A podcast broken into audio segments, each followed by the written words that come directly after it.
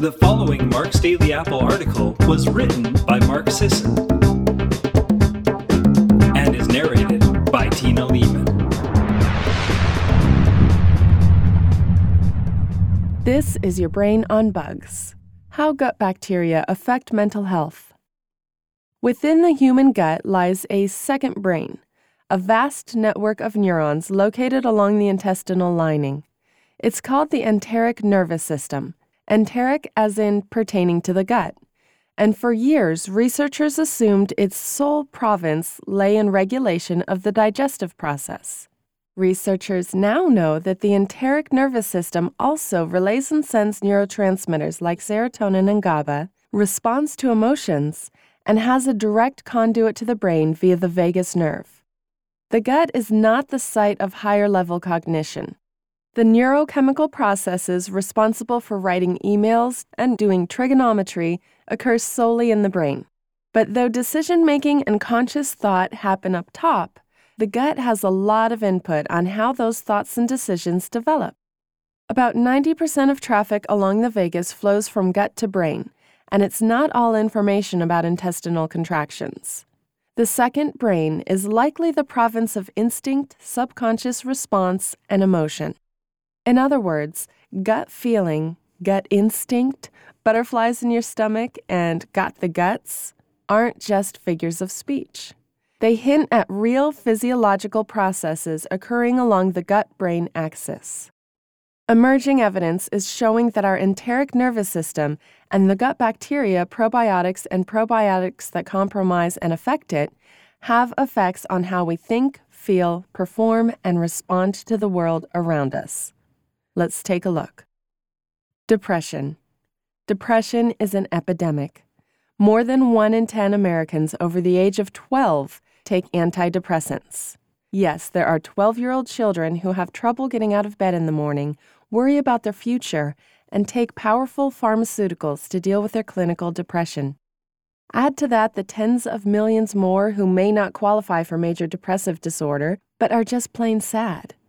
That doesn't seem right. That doesn't seem biologically appropriate.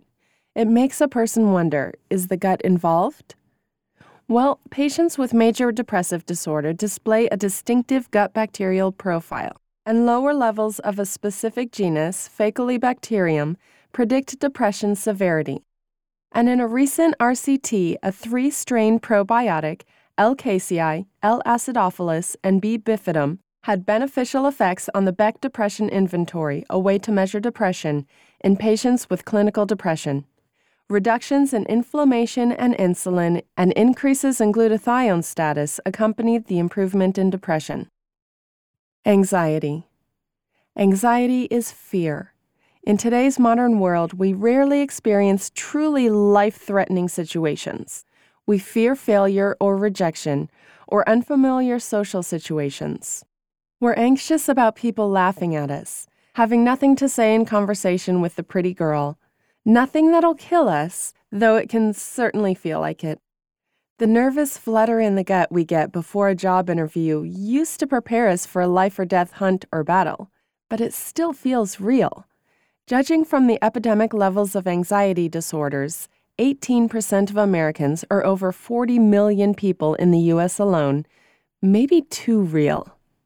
We can certainly feel anxiety in the gut. But can changes to the gut biome actually affect anxiety?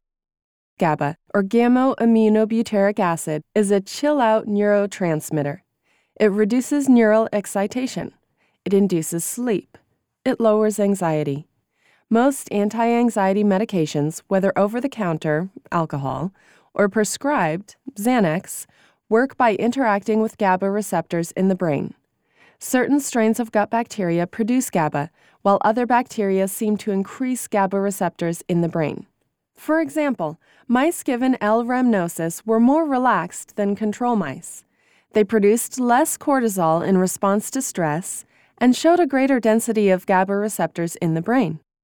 A portion of the probiotic mice with their vagus nerves severed were no more relaxed than the control mice, suggesting that the anxiolytic effects of L. rhamnosus depend on gut-brain communication. Another study found that feeding gut bacteria with specific prebiotics reduced negative emotional bias and lowered cortisol, a stress hormone. People who took the prebiotic Bimunogalacto-oligosaccharides, or BOS, focused more on positive stimuli and were able to ignore negative stimuli in a test of emotional bias. These tests are typically used to track anxiety, as anxious people are more likely to focus on negative imagery, and the BOS group showed similar results to people taking anti-anxiety meds. Earlier this year, a study reported that the greater the intake of fermented food, like yogurt, kefir, kimchi, or sauerkraut, the lower the incidence of social anxiety. This relationship was strongest in people with a genetic tendency toward neuroticism. Autism. Food intolerances, diarrhea, constipation, leaky gut, irritable or inflammatory bowel disorders, and other gut problems frequently accompany autism/ASD. Gut biome profiles reveal striking, consistent differences between people with and without autism. For years, reports from parents of children with ASD of major benefits through probiotic or gut-centric therapies were dismissed, but the evidence is becoming difficult to ignore. According to one recent N=1 report from a father of an autistic child, a 10-day course of amoxicillin for strep throat improved autism symptoms. It's unclear if the antibiotic was killing off ASD-promoting bacteria or whether the kid's results would even apply to others, but there's something going on with the gut and ASD. A mouse study suggests the potential efficacy of certain probiotics.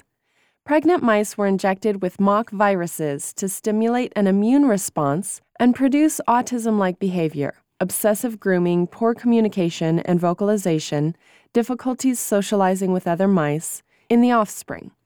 The offspring had leaky gut and 46-fold higher levels of a gut bacteria metabolite chemically similar to one found in the urine of autistic humans.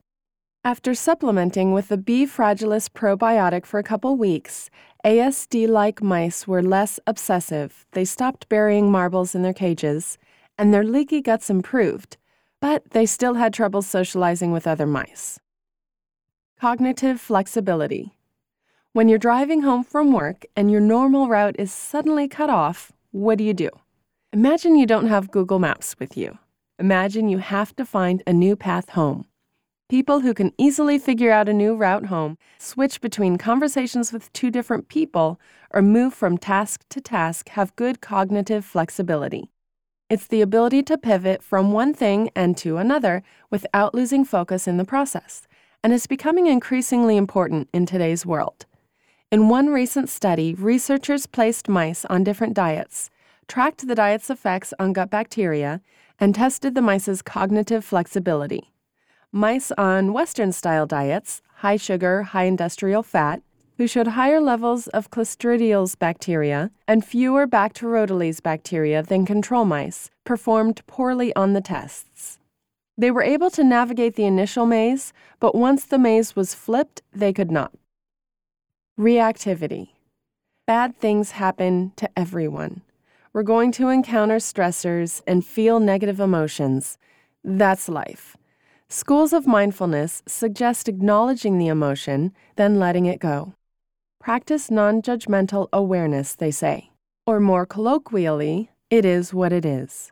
Whatever you call it, the key is to not let these negative emotions rule us. Our responses to the emotion are the emotion. Do we dwell on sadness, recycling and amplifying it? Or do we feel sad and move along, giving no extra thought or credence to the emotion? I'd argue that our cognitive reactivity to negative emotions and stressors determines our propensity to, be sad and stressed out, and gut health plays a role. In healthy women, taking a fermented milk product containing the probiotics B. lactis, S. thermophilus, L. bulgaricus, and L. lactis twice a day reduced emotional reactivity to a series of images of facial expressions. A multi-strain containing B. bifidum, B. lactis, L. acidophilus, L. brevis, L. casei, L. lactis, and L. salivarius probiotic reduced cognitive reactivity to sad feelings in non-depressed individuals.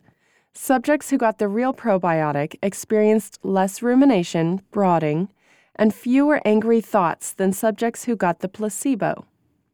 It's all very impressive, isn't it?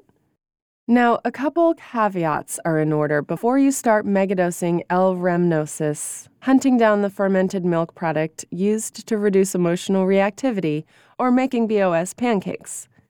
As you may have noticed, neither I nor the researchers make many unequivocal statements. This is confusing stuff. We're wading through largely uncharted territory. There's no definite way to cure autism or depression or anxiety or increase mental performance through probiotics or prebiotics. There are dozens of things that affect our gut bacteria. Some will also affect our cognition and mood positively, others negatively. One recent paper, for example, found a resistant starch-based diet increased anxiety in mice navigating an open environment. RS-fed mice explored less and even spent less time rearing their young.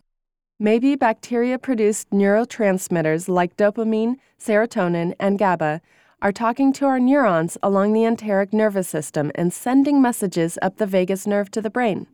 Maybe we're reducing gut inflammation and tightening up leaky gut, both of which are associated with increased anxiety and depression.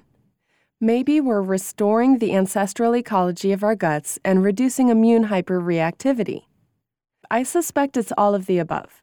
Whatever the case, just be smart and sensible. Get dirty on a regular basis.